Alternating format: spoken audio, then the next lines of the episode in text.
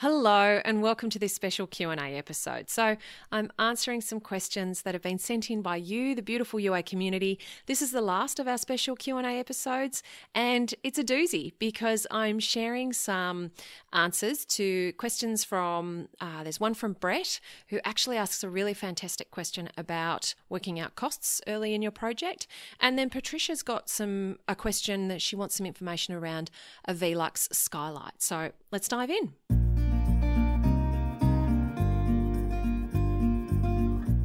Welcome to Get It Right with the Undercover Architect. This is the podcast all about designing, building, or renovating your home. I'm your host, Amelia Lee. Think of me as your secret ally. I am on a mission to help you create a home that makes your life better, whoever you're working with, and whatever your dreams, your location, or your budget. Together, we'll uncover the nitty gritty of how to get it right and how to create a home that works, feels great, and that you feel great in. So join me now.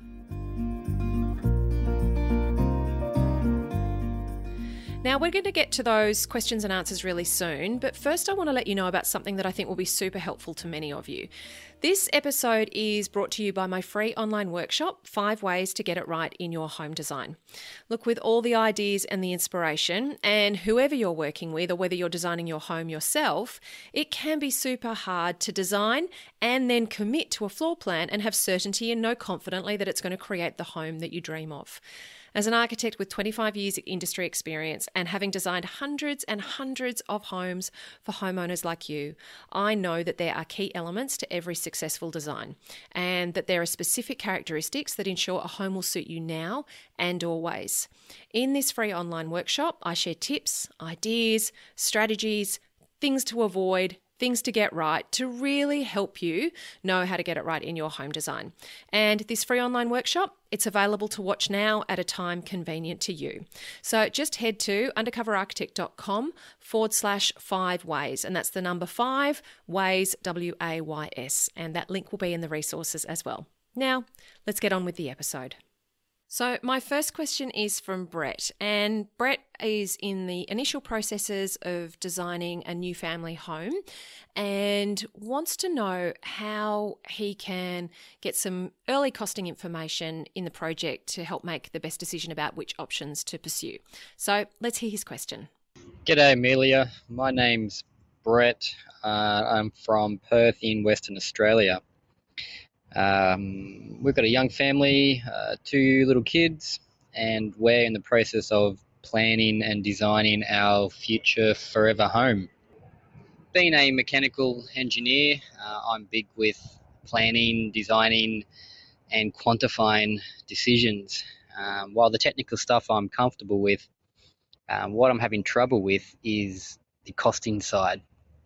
Um, there's a lot of information out there on general square meterage cost of a typical home for this and that and but I'm wondering what resources and, and how would one go about getting a bit more detail in uh, initial first pass costing uh, for the different concepts and building systems and approaches to uh, to building a home. Not looking for high level detail that you'd get from a um, quantity surveyor, but I'm keen to be able to get a feel for myself as to the differences in costs to use brick over uh, timber framing, using uh, slab floor over timber flooring, and different ways of doing roof systems and the implication of costs, just so I can get a feel for the implications of these different designs and building systems and ideas that I've got, um, and how they're going to change the costs so I can make these very early stage basic conceptual decisions about where to head with the design of the home before I go jumping in with a desired approach that completely doesn't suit budgets. Hope you can help. I love your podcasts, have listened to every single one. Extremely uh, beneficial. Um, keep up the great work. Well, Brett, this is a fantastic question. And I know lots of people in the UA community will be thinking along similar lines and be really excited that you've asked this question because uh, I'll be able to give some information and tools and resources to help you get a handle on how to really nut out, I suppose, the cost implications of what you're doing during your design phase. Now, I can tell that you're an engineer. It sounds like you're a complete nut a problem solver and uh, really wanting to get into the nitty gritty nuts and bolts of it all, which is fantastic. I'm also assuming that you're planning on designing your home yourself and that you're potentially going to take that design, whether you've done it on an app or on, you know, by hand on graph paper or just normal paper, take that straight to a builder or a draftsperson to be drawn up for approvals and construction.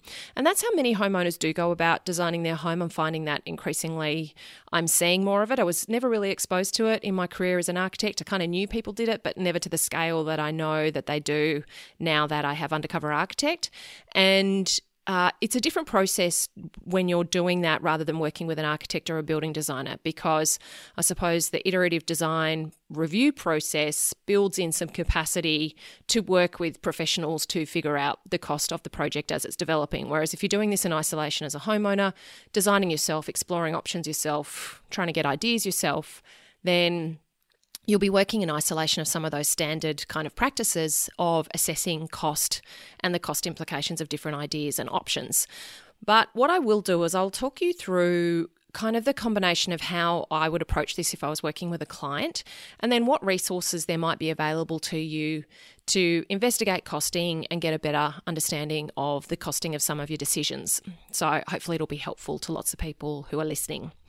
Now, there's a few things to mention first. So, um, obviously, finding out the cost of the project is not a one step process. And I say this a lot uh, in Undercover Architect. You know, sometimes you actually have to run several options simultaneously to be able to make the best choice going forward. It's an iterative process. It requires putting some skin in the game. It requires making an investment of time or money or even both. Uh, and it requires you being willing to really treat it as an investigative, experimentative, experimentative, experimental uh, process to really nail down what's going to be the best option for you. I think that far too often homeowners make the mistake of nailing down decisions too early and then kind of barreling forward on one particular choice to get sort of halfway down the track and find that there were all these options that they didn't consider, all of these things that they didn't take into account, and then they're in the middle of their process and having invested a lot of time and money to then not know whether they're making the best choice for themselves. And so instead, if you can treat the beginning of your project like a big fact finding mission, a big investigative mission, to really be able to whittle down the options available to you so that you if you think about it like a triangle, you know, uh, I I talk often in my online workshops and things like that that um, most homeowners will start, they'll treat it like a diamond. So they'll start at the pointy end of the diamond. They'll be moving, uh, having made one decision, uh, made one choice of one option. Moving forward, they'll get to the middle of the diamond, find that there's all these other decisions and options, then have to kind of pivot, you know, reverse, change, and then start moving back again to the you know to the pointy end of the diamond on the other side. But if you just start in the middle of the diamond so on the fat end of a triangle then you can save yourself a whole heap of heartache and a whole heap of wasted time and energy and money uh, by you know basically starting at that point anyway and moving towards the point. So i really um I think that just having that mindset can be super helpful. And I think you're doing that to a certain extent anyway, because you're wanting to compare and cost compare options as to what's going to be the most efficient or cost effective way to deliver your project. Now, the other thing to keep in mind is that the building systems or the building materiality that you're sort of mentioning in your question they're only going to be one comparative cost model. You know, there's also other sort of big and even bigger impacts uh, that will that will determine the cost of the project and that can provide that cost comparative model to be assessing your options on. So, of course, the size of the home is going to make a big difference, you know. It's tricky because it's not necessarily like you can say, well, I'm going to compare complete apples with apples and I'm going to look at, you know, a weatherboard home at exactly the same size and design as a brick veneer home and try and figure out one is which one is more expensive because there'll be different structural implications and different uh, choices that you might make and different design design approaches that you might take based on the materiality and the aesthetic and those types of things. So, you know, it, it is, you won't necessarily design the same house in one material that you design in another. And so, you know, the the size of your home can make a big difference. The nature of your site will also have an impact on the cost of the project.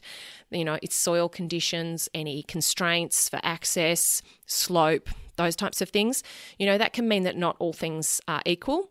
And then there's also the business model of the company that you might be dealing with. So that's another big factor in looking at what your cost might be overall, uh, because different building businesses run their projects differently and they have uh, different forms of delivery, which may actually change the kinds of choices that you have available to you in terms of the materials and the building methodologies, but may be lower cost as a result. So it's it's kind of there's lots of variables unfortunately that can make it a bit tricky to just try and have a black and white uh, sort of assessment of is this building system less expensive than this building system? Okay but you know you want to get started and that's completely understandable um, and it can be really frustrating for first timers for the uninitiated even for people who've been doing this for a while to just not be able to find out you know this is what i want to design how much is it going to cost me and what's going to be the cheapest way to do it? Like if somebody could answer that question, they would be making millions and millions of dollars because it's probably the most common question that people do ask. But um, if you do want to get started, you know, the first thing to understand is there are resources available online, either as free or paid resources for residential cost guides. Now, I find that they're often a little undercooked, especially for custom one off homes. So, I'm going to pop a selection of these links into the resources so that you can check them out. And uh, so, if you head to the show notes for this episode, or if you, there'll be a link to the blog, and you'll be able to see the links for these websites um, at the bottom of it.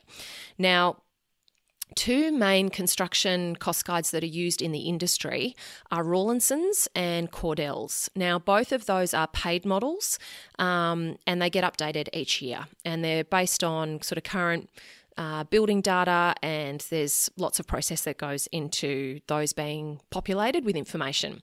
The Rawlinson's guide is actually quite low cost to purchase as a PDF, um, and these are the types of guides that are used by quantity surveyors and building estimators to, I suppose, check what current costs are.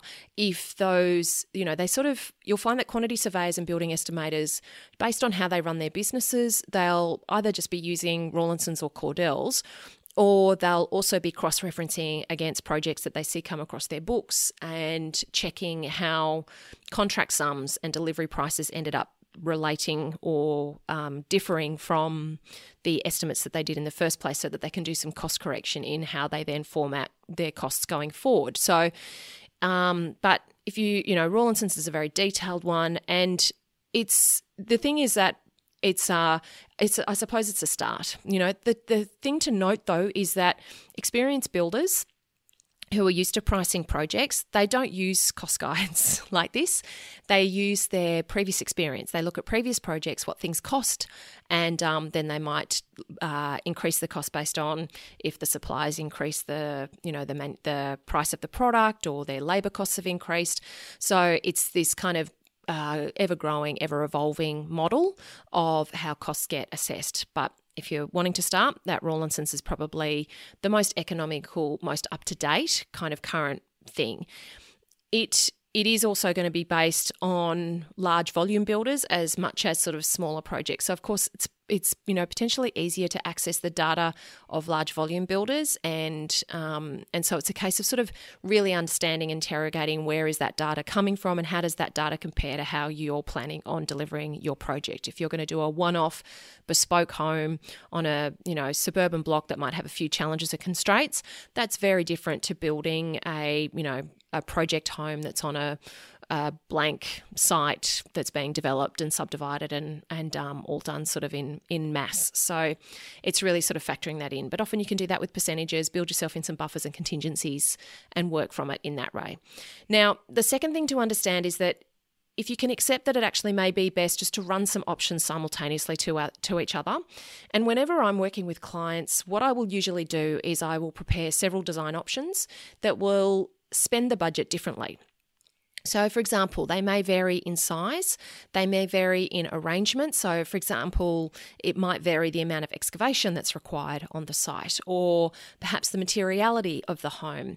Um, the if it's a renovation the options will vary. Perhaps how much of the existing home is demolished to add an extension or how much of the existing home is repurposed. Um, it may vary. The you know the the I suppose, the extent of where it sits on the site. Um, sometimes building to the boundary, you know, can have different cost implications than making sure that you've got easy access within the site the whole way around. So there can be lots of different ways that you can assess and present and think about different options. And sometimes the best thing to do is actually to run options simultaneously with each other because what I see happen for homeowners is that they often don't really decide whether something is too expensive until they can actually see what they're getting for the price that it's costing. So, price plus result is how I see people really determine what they want their budget and their outcome to be. So exploring options can really help you weigh up your priorities overall and you know even with a fixed budget if you've got a total maximum that you want to spend you you can still see whether you want to spend all of it based on the option that you're getting, or you're happy to spend less and have some buffer or spend some money on decent landscaping or something like that, because the choice that you get that is the lower cost isn't necessarily you know, considerably, I suppose, worse or um, not delivering on your brief. So it is this thing of really it's not until you've got the option and the price attached to it that you can really weigh up your priorities from what I've seen from homeowners' experience. Now, the third thing I would recommend is that you get a builder involved early. Now, this is the thing if you're planning on designing this home yourself, this can be more difficult um, than if you're working with an architect or a building designer. But at the very least, I would suggest that you start connecting with builders who build the types of homes that you envisage wanting your project to be. So if you can start talking with them, just open the lines of dialogue, um, have a chat to them about, you know, what they generally build from, what their what their kind of construction methods are uh, what their square meter rates might be. You know, have a look at their previous projects and ask them what those previous projects cost. If you can get a look inside them, that's really worthwhile. See if the site conditions are similar to your project. See if the size is, is similar, the standard of finish. Now, you may, may need to pay them for this input, but this is actually a fantastic way to build a relationship with a builder. Um, if you're designing your project though yourself and you're going to work with a builder in this way, I would just um, have one caveat that you know that you're always going to own your design. So sometimes what I see happen for homeowners who are designing their homes themselves is that they'll decide to start working with a builder early on. The builder will then offer some preliminary agreement where they can work with their draftspeople to sort of, you know, explore options and get pricing along the way and make sure that they're, you know, almost like a one-stop shop, make sure that they're getting the project that they want for the price they want to spend on it. But then, somewhere buried in the preliminary agreement will be something about the fact that the builder owns the drawings and that you need to pay a penalty fee if you're going to walk away with the design. So, you know, if you can organise it, that uh, this is something that you can do and work alongside with a builder in a collaborative way. You may even find just asking local builders lots of questions um, to about projects that you've seen finished can help you get a handle on what you're seeing in terms of the cost implications. You know, paying attention to things like not only the materiality, and I'll talk through this in more detail, but things like, you know, the open plan nature of the spaces, how much steel's being used in the structural design, you know, is there stepping in the floor plan in terms of both uh, stepping in and out in a in a two-dimensional sense and stepping up and down in terms of a split level or you know dealing with site um, So, you know, a lot of people just sort of focus on the finishes and the fixtures, but they make up a fairly small percentage of the overall cost of the build. And there's, you know, other things that, as I said, I'll talk in more detail that will drive the cost of your project far more considerably. So, if you can, you know, uh, really treat this as a bit of kind of research and investigation and sort of talking with builders about, you know, what was the expensive part of this project? If you did this project again, how would you build it more efficiently to save money? You know, and you'll find that it'll be a really great way of seeing what builders are willing to be kind of communicative with you, what builders are willing to you know, can be completely transparent and say, look, I am working on my project. We are building this house soon. I want to build a decent relationship with a builder that I respect, that I can collaborate with, and I want to be finding that builder early because I don't want to get myself into a position where I'm, you know, desperately looking for a builder and farming out quotes to 20 different people. I want to work collaboratively with somebody and really sort of suss out uh, the builders in your area from that place, and you'll you know you'll soon see the ones that are you know helpful and collaborative and communicative in the way that they work with you, and respectful, and that you can actually envisage enjoying seeing your home get built by them because they're good quality, you know, great communicators. So definitely getting a builder involved early can be a big positive and a big asset in your resolution of your cost and your building delivery methods and all of those types of things associated with your project. Now, the fourth point is to think about uh, going to some display villages. Now, this can be helpful to a point. Um, the larger ones, you know, that are sort of on big subdivisions where you get to see, you know, there's sort of 25 or 30 houses in one display village it'll give you the ability to compare house types, to compare construction types with each other. And you can start to see the impact of material types, of ceiling heights, of glazing amounts, uh, of the detail aspects, but particularly the builder's business size and how that can impact the cost of their homes. Now, obviously, the larger the builder, you know, the more homes that they are doing every year, and they not always, but they potentially have the opportunity then to lower their profit margin, which means that they then are they they're potentially going to be lower cost to build with. I mean, this is how a lot of the project home industry works.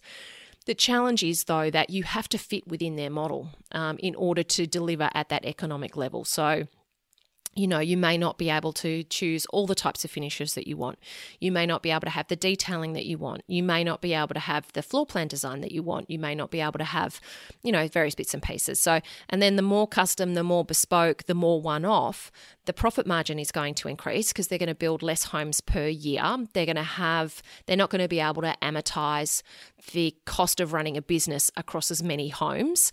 Um, so, you know, they still need to run a team, they need to run an office, they've got insurance to pay, vehicles to run, all those kinds of things. And that, that, those base business costs will be amortized across less homes. So the profit margin that you see is not necessarily um, is not it's rarely pure profit that's going back into the builder's um, pocket. It'll be uh, it'll be um, overhead costs as well, but uh, it's based on the fact that you ultimately then with those smaller businesses may get more choice more flexibility more options uh, able to work with you know with specific supplies and products that you you want to use, um, rather than going through the system that the builder may be uh, requiring you to. So, but when you do wander around display villages, what I find is that you can at least get an understanding and even some ideas of uh, the different types of materials that are used, the way that things are working, having a look at even things like if you're building a brick veneer home, you'll see different builders will make decisions about what they might do on upper floors where it's more costly to suspend brickwork in the air. And so they'll have rendered blue board. Um, they'll have rendered blue board over the top of the windows, for example. And uh, so, and that rendered blue board may be packed out to be flush with the brickwork or it may be set back so it's not the same depth as the brickwork. You know, all of those things are little decisions that make a big difference on cost overall, particularly when you're rolling out several homes per, you know, a lot of homes per year. So this is the thing: is that there'll be just there'll be decisions that you can make at a at a sort of I suppose a holistic level, but there'll be lots of these dis- small small detail impacts that you may not be able to get a handle on um, unless you spend a lot of time, obviously, digging and searching and paying attention. And so um, that can be the thing that can be challenging. And that can be the thing that it's useful to bring a building designer or an architect on board to really, I suppose, investigate those options. And that might be what, you know, some homeowners decide to do is that they sort of get this handle on the design options that they like and, you know, use the process of kind of designing their own home to nut out what they want and really get those ideas together, but then take it to the building designer to um, to be able to develop those ideas into constructible homes, exploring the cost impacts of the decisions that they've been making. Okay. Now, further to that, so my fifth point is that you're you're going to have to accept that there may be things that you won't be able to cover. So, this develops on my last point. You know, structure, as I said, has a huge impact on the design of a home. So, I know personally that as I'm designing, I am thinking about, you know, the way that I size rooms so that I can limit the amount of steel that needs to be used in the home or eliminate it completely. I'm looking at how I position openings, how I size those openings, how I place floors or roofs over spaces. Um, you know, I look I look at how I'm going to rationalize the services, the plumbing and the electrical, how I'm going to position things in the home so that I can make the plumbing as efficient as possible. Um, you know, all of that general arrangement of the floor plan and the sizing and the shape of things all has such a dramatic impact on the costs of things that we just don't see that are in the walls um, that are you know almost irrelevant to the materials choices that you might be using uh, that will then have a big impact. And so you know the building materials and the systems they're just one component that you're going to be able to look for you know and look at a schedule and get a linear meterage rate that you can then apply to you know your floor plan. But there's going to be lots of kind of trickier things uh, for you to consider. Um, and, you know, people who are in the industry, you know, perhaps have an engineering background, may be more able to access an understanding and a level of research about this. But it's just a case of accepting that it may not be something that you can get a handle on and almost running a list of kind of questions whilst you're doing this you know some of the things that can be really helpful as you're designing these options and weighing up these different ideas is just to keep a list of if I did this, would that mean I'd save cash? If I did this, would it mean that it would be, you know, simpler to build? This is the thing like it's not just always about it costing less. If you can make it faster to build, if it means that scaffolding needs to be on site for less time, if it means that um, that you know the builder can save time on the overall construction or can streamline things more efficiently, then that will save you money as much as lowering the cost of the specific item overall. So there's a you know a lot of things to take into account um, that that perhaps if you even just keep a running tally of the thoughts and the questions and the the things you've been weighing up, then that's your conversation topics with the builder. That's your conversation topics with the um, draftsperson to be able to then assess the options more effectively. Now, my last piece of uh, my last recommendation is that in all of your designing, keep things small. Okay, so how small? Well, I really suggest that you test all of the ideas that you're drawing either in an app or on paper, test them out at one to one. So get a tape measure out, you know, get a feel for the current spaces in the home that you're living in now, in homes that you visit. Um, walking through display villages with a tape measure can be a really, really handy way of just understanding how big a space is and does it feel too big and, you know, measuring it out and going, well, okay, so this size feels too big to me, so therefore I'll mark that down on a piece of paper. You know, look at the furniture that you've got that you wanted to house in this future home and get some understanding of the dimensionality of it and how that might fit into a floor plan. And of course, I have Home Design Masterclass that has loads of specific how to advice for designing a new home or a renovation and uh, really giving you some recommendations for layout and dimensions and all of those types of things. So that's I've taken you through a bit of a process. By no means is it exhaustive. There's still lots of other things that you can think about, but hopefully that's given you a preliminary understanding of, at this point, how to assess the comparative costs of the options you might be exploring. You know, as I said, if you can just accept that you may need to run a few options side by side and keep that kind of running tally of questions or suggestions or ideas and not be in a hurry to nail down one option um, until you've got some expert involvement from a builder or a quantity surveyor or a building estimator or somebody to, who's got a handle on cost.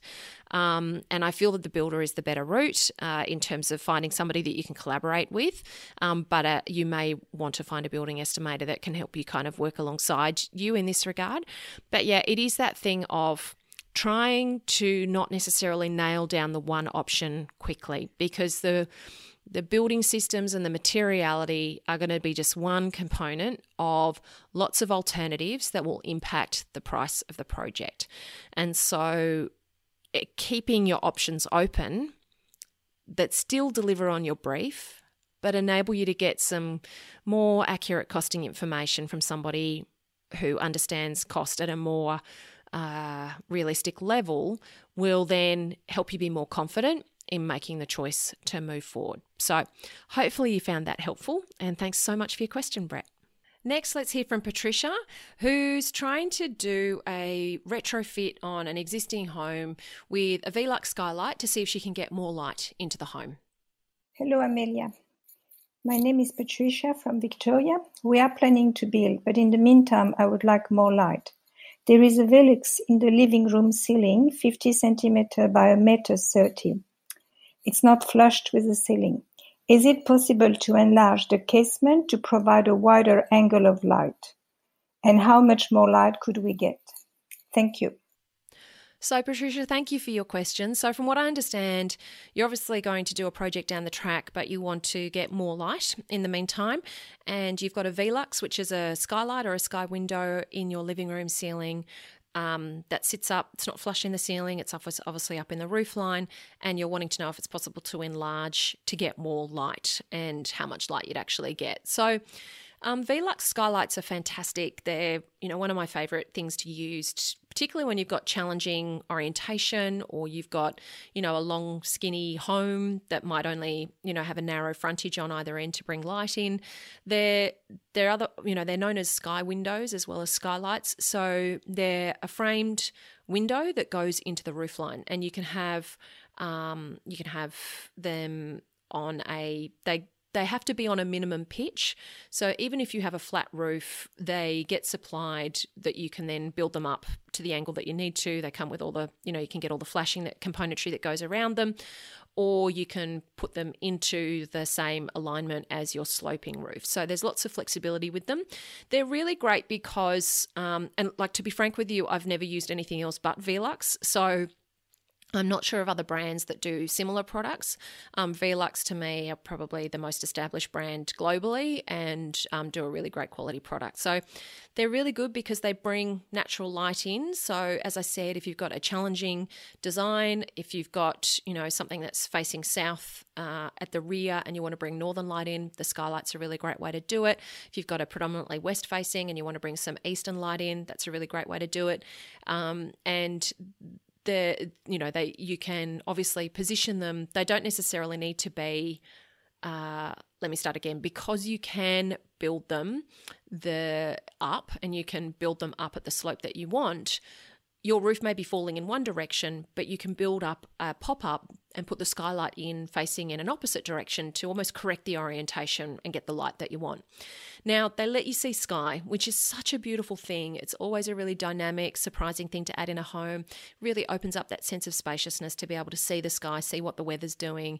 It gives you the chance to have dynamic light moving across your home based on how the sun is moving. And um, they just do wonders in terms of lifting the feeling of a, a space as a result. Uh, they can also provide you with ventilation because they can be operable. So they can be motorized or they can be manually operated with a, a rod that you push them open with and close them with. And um, that can be great uh, to be able to get that hot air that's rising out of your house, um, be able to pull breezes through your home. You know, that can really do wonders for the natural ventilation in your home. Um, Velux can supply them with double glazing, they can supply them with tinted glass, you can get blinds in them. There's all sorts of options so that you've got a lot of flexibility with creating a skylight that's specific to your location, orientation, and climate. I get lots of people who I suggest Veluxes to, then their builder will say to them, Oh, you know, the undercover architect doesn't understand.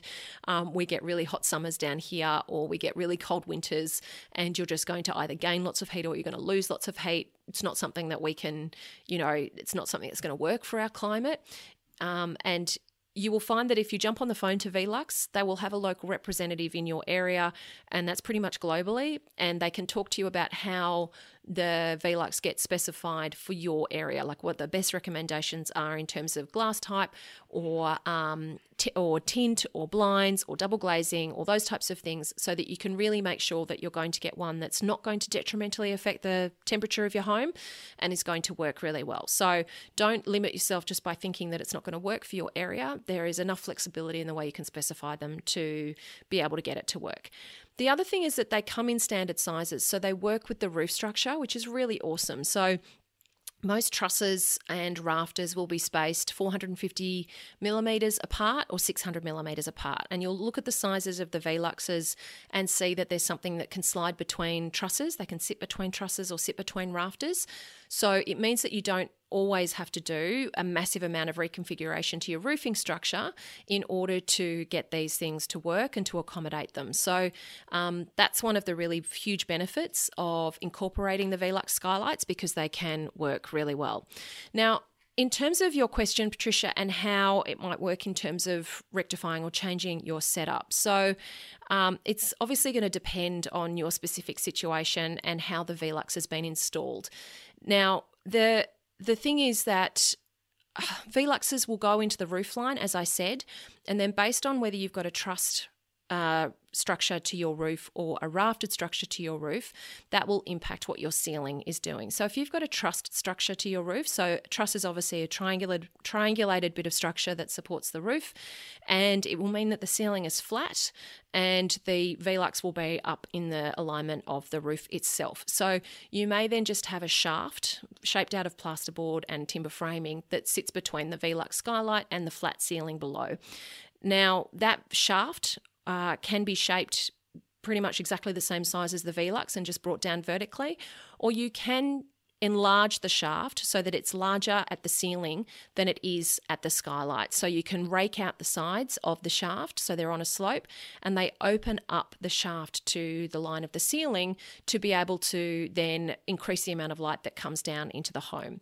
Um, doing that is going to mean that you're going to have to obviously uh, potentially frame up the ceiling slightly differently and it's something that needs to happen at the design stage so that you really understand what it's going to mean potentially for your lighting layout for the way that surfaces might run through the ceiling and for the structure itself and how the rest of the roof needs to be supported. But it is possible and it's something really effective to do. And if you have a look at the velux website you'll actually see a range of different projects where they've done different approaches to whether they've got a flat ceiling in the space and then and they've done a sh- they might have three Velux skylights grouped together, and the shaft is for the extent of those three skylights rather than bringing down three individual shafts. Um, so they've you know deleted the trusses basically for that extent of those three skylights so that they've got um, a really big open area, or it might be that they've got smaller um, shafts and that are still bringing down really directional natural light from the Velux skylight.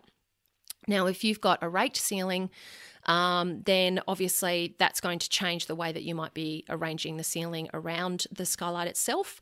Um, but there's lots of different options. And the best thing is to look at the project examples on the Velux website to get some inspiration for all of that. So with the shaft in your ceiling, Patricia, in yours particularly, the big thing to understand is obviously what is inside the ceiling structure itself as to how feasible it is for you to change the shape of the shaft.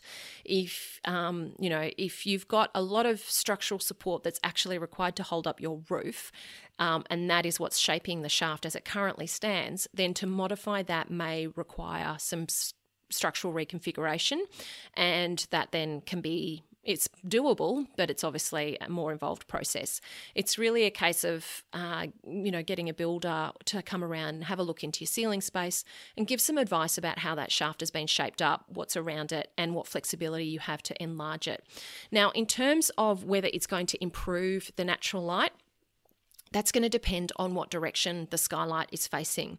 So, with Velux skylights, I'm a big fan of having them facing, they're great for facing south because they give really good lovely ambient light to a space. And uh, as long as you're managing the heat loss out of them, if you're particularly in a cold area, um, by perhaps the type of glazing you use, using double glazing, those types of things, they can they can just give a really lovely ambient quality of light to a space. Another direction I love having them face is north, as long as they're um, appropriately tinted or shaded so that they um, don't you basically don't cook from the high level sun above and east is another lovely way i try and avoid having them facing west just because it's tricky to you know it's it's generally particularly in summer to have them uh, getting giving access to a lot of hot sun in this as the sun is setting can be really challenging. That's not to say it's not doable, and it's not to say that you couldn't specify a particular type of glazing or shade or blind system so that it protects it, um, so that you can get that in place uh, to shade the window at those times of the day and then not um, be letting in and then be letting in light at other times of the day. It's really making sure that you design it specific for the orientation. But it's a case of understanding which direction it faces and then seeing if if that is an orientation that you can, you know, if you feel like it is actually, it could be accessing more light, then opening up the shaft, widening the shaft so that you have a bigger area on the ceiling, a bigger hole on the ceiling than the size of the skylight itself, would definitely enhance the nature of natural light inside. You want to check out if this is something that you're retrofitting, you want to check out where your light fittings are in the current space, um, what that might do in terms of having to relocate light fittings, and also just looking at any detailing that you might have to uh, you might already have in your ceiling. If you're going to be cutting bigger holes in the ceiling, uh, you're going to have to make good any weird, you know, I suppose, special detailing or ceiling roses or cornicing or anything like that. Um, but it's definitely always worthwhile investigating, getting somebody to come and give you an idea of what the cost might be. I find, and I've said this before, as soon as you get a cost against something, you very quickly determine whether it's a big priority to you or not. so that can be um, a big thing. Sometimes, too, I find that with some of these skylights, um, you know, you mentioned Patricia that yours is a Velux, but I have seen homeowners who might like have an old um, sort of domed plexi um, type of skylight, or they might have a very old skylight that's gone into their home a long time ago, and the um, material in it is slightly crazed or it's slightly dirty or it's um, it's just degraded over time.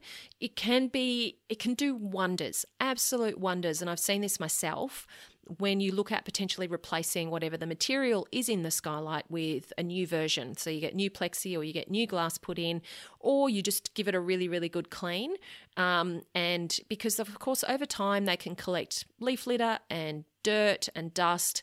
And if you're not regularly maintaining them, then that can build up in residue on the surface itself and really diminish the amount of natural light that gets through them. So, giving them a good maintenance can be a really worthwhile step in totally improving the quality of natural light and how much they're lighting your interiors. So, I'll pop a link to Velux in the resources. Velux, if you're listening, I would love to um, love to work with you because you're the only skylight that I recommend. it's a shameless plug and uh, and in the meantime, yeah, check them out. They're really, really good for um, just for, for dealing with those really less than desirable, you know, orientations, or if you've got a particular orientation that's challenging and you really need to get that northerly light in or that northeasterly light in, a skylight can be the solution. And I, yeah, the Velux ones are just, they're really well made. You can get them in timber framed, aluminium framed, a uh, combination of both. Um, lots of options. All right, so check it out. I hope that's been helpful.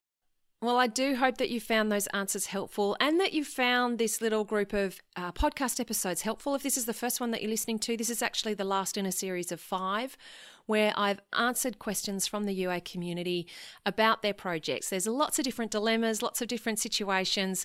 Uh, there's something for everyone. So make sure you check out the previous episodes and uh, really dive into those answers and see how they apply to your own project. Now, for all the links and the resources that I've mentioned in these podcasts, you can head to the, each of the show notes or you can head to the Undercover Architect website. For every podcast I do, there's always a post, a blog post on Undercover Architect's website, and the links and the resources that I mention in each specific podcast are at the bottom of each of those posts. So you can find all of that information just on undercoverarchitect.com. Head to podcast in the navigation menu up the top, and I've got an index of every single podcast episode I've done. Uh, I think we're possibly up over 150 now, maybe more. So um, they're all listed there, and you can uh, use it as a quick index to go through.